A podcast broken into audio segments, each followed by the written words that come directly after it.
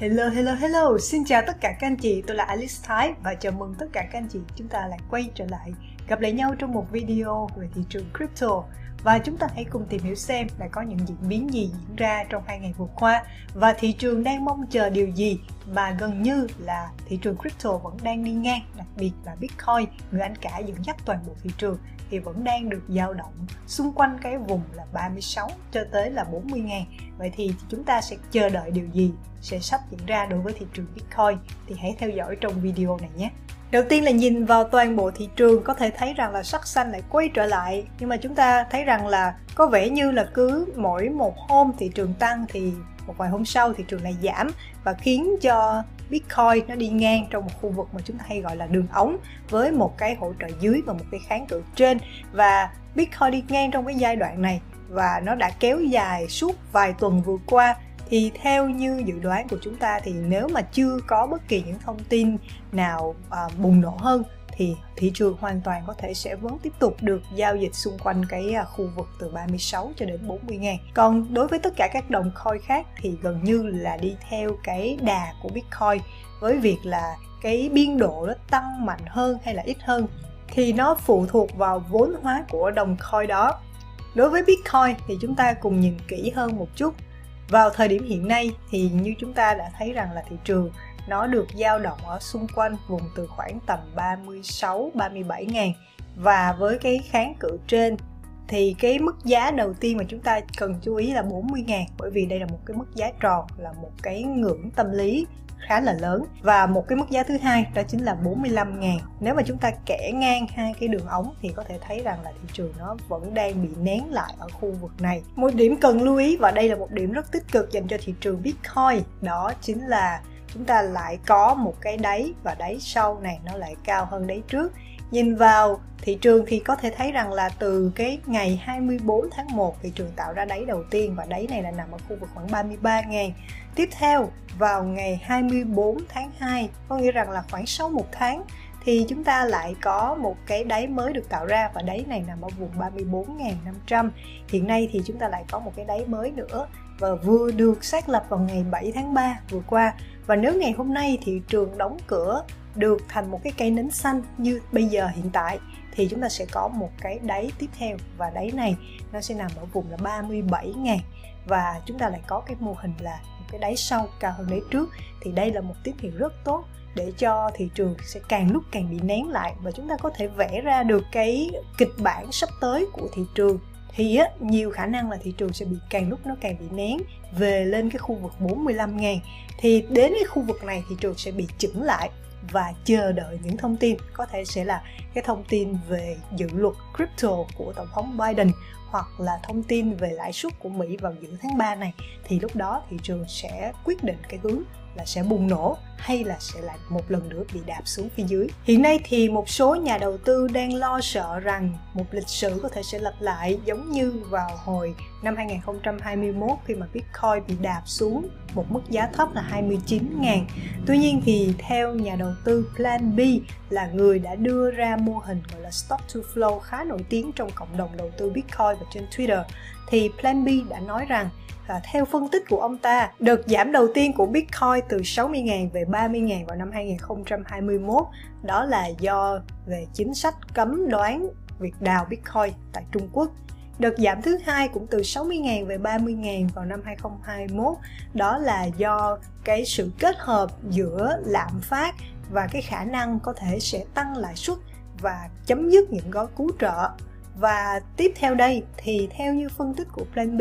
khả năng tăng lãi suất và những cái gói cứu trợ nó sẽ không kết thúc quá sớm. Vì thế Bitcoin hoàn toàn sẽ có thể tạo ra một cái vùng đáy ở 37.000 và sẽ bật lên. Lý do tại sao mà Plan B lại có thể phân tích rằng là việc tăng lãi suất và ngưng những cái gói cứu trợ nó sẽ không có thể nào diễn ra sớm. Đó là vì do một cái cuộc chiến tranh ở tại Nga và Ukraine nó vẫn đang còn rất căng thẳng. Và nếu mà thêm một cái đòn tăng lãi suất mà quá nhiều nữa, thì đây sẽ là giống như một cái đòn giáng cực kỳ mạnh vào toàn bộ thị trường tài chính, không chỉ riêng là Bitcoin. Và hiện nay thì thị trường chứng khoán thì chúng ta thấy rằng là nó cũng đang bị giảm điểm cực kỳ mạnh còn đối với Bitcoin thì mặc dù là vẫn giảm giá so với đỉnh cao nhất mọi thời đại, nhưng chúng ta có thể thấy rằng là trong những ngày vừa qua, Bitcoin giữ cái giá trị của mình rất là tốt, thậm chí là nó còn tăng nhẹ nữa khi mà chúng ta thấy rằng là cái giá của Bitcoin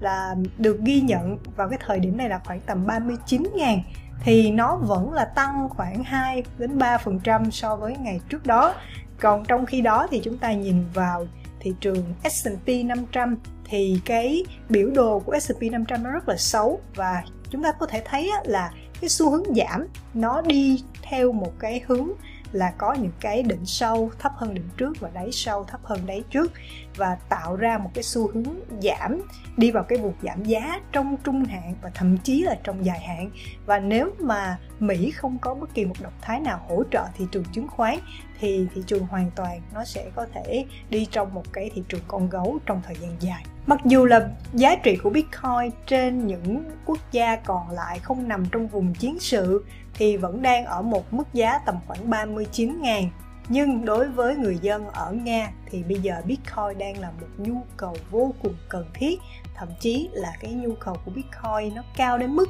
là trên các sàn giao dịch ở tại Nga ghi nhận thì số lượng người tham gia và mua vào Bitcoin đang ở mức cao nhất mọi thời đại và điều đó nó đã giúp cho giá Bitcoin so với giá của đồng rúp của Nga đang được giao dịch cũng ở một mức cao nhất mọi thời đại. Và chúng ta nhìn vào đây à, đây là cái thời điểm vào tháng 4 năm ngoái và tháng 11 năm ngoái cũng là thời điểm Bitcoin tạo ra những vùng đỉnh. Thì cái giá Bitcoin ở, ở tại Nga lúc này không khác so với thế giới. Nhưng ngay bây giờ đây thì chúng ta thấy rằng là cái giá của Bitcoin đang được giao dịch thì cũng là đang nằm ở ngay tại hai cái đỉnh vào tháng 4 và tháng 11 năm ngoái. Thì có hai luồng phân tích lý do tại sao giá Bitcoin ở tại Nga nó lại gia tăng như thế. Đầu tiên là đối với các cá nhân, công dân của Nga, thì họ đang chuyển những cái loại tài sản dễ bị mất giá và bị ảnh hưởng bởi lạm phát quá cao như là tiền mặt, chuyển hết sang Bitcoin. Cái thứ hai đó là các tổ chức lớn ở tại Nga cũng mong muốn gom hết Bitcoin để có thể dự trữ và thậm chí là để có thể là phòng ngừa cho cái việc à, giao thương trong thời gian tiếp theo thì có thể sử dụng Bitcoin để tránh những lệnh trừng phạt của Mỹ. Vậy thì cái nhu cầu của cá nhân và tổ chức ở tại Nga là rất lớn và chúng ta cũng biết rằng là số lượng Bitcoin thì lại có hạn chỉ có 21 triệu đồng và nếu mà một vùng lãnh thổ rộng lớn như ở tại Nga có cái nhu cầu đột ngột nó tăng đột biến thì chúng ta thấy rằng là giá Bitcoin ở tại khu vực đó nó cũng tạo ra một cái gap, một cái khoảng khác biệt so với giá Bitcoin ở trên những vùng khác trên thế giới. Và trong tuần này đây, thì đối với cộng đồng của Bitcoin trên toàn thế giới sẽ cùng nhìn vào những quyết định của Tổng thống Joe Biden dành cho đạo luật về crypto sắp được ban hành trong tuần này. Thì theo một nguồn tin trong nội bộ, thì chúng ta sẽ có thể đón nhận một cái thông tin về một cái lệnh thực thi crypto và tổng thống Biden đã chuẩn bị cho cái lệnh thực thi này trong một khoảng thời gian cũng khá lâu rồi. Khoảng một vài tháng trước thì chúng ta cũng có nói đến vấn đề này. Nhưng mà trong tuần này thì chắc chắn là chúng ta sẽ đón nhận cái thông tin chính thức từ uh, chính phủ Mỹ. Vì vậy thì cái lệnh thực thi crypto này nó sẽ mang ý nghĩa gì và tại sao thị trường lại chờ đợi nó? Thứ nhất là trong cái lệnh thực thi này, chúng ta có cái thông tin là tổng thống Biden sẽ chỉ định một cá nhân có cái thẩm quyền là ban hành luật để mà có thể quản lý được toàn bộ thị trường crypto tại Mỹ.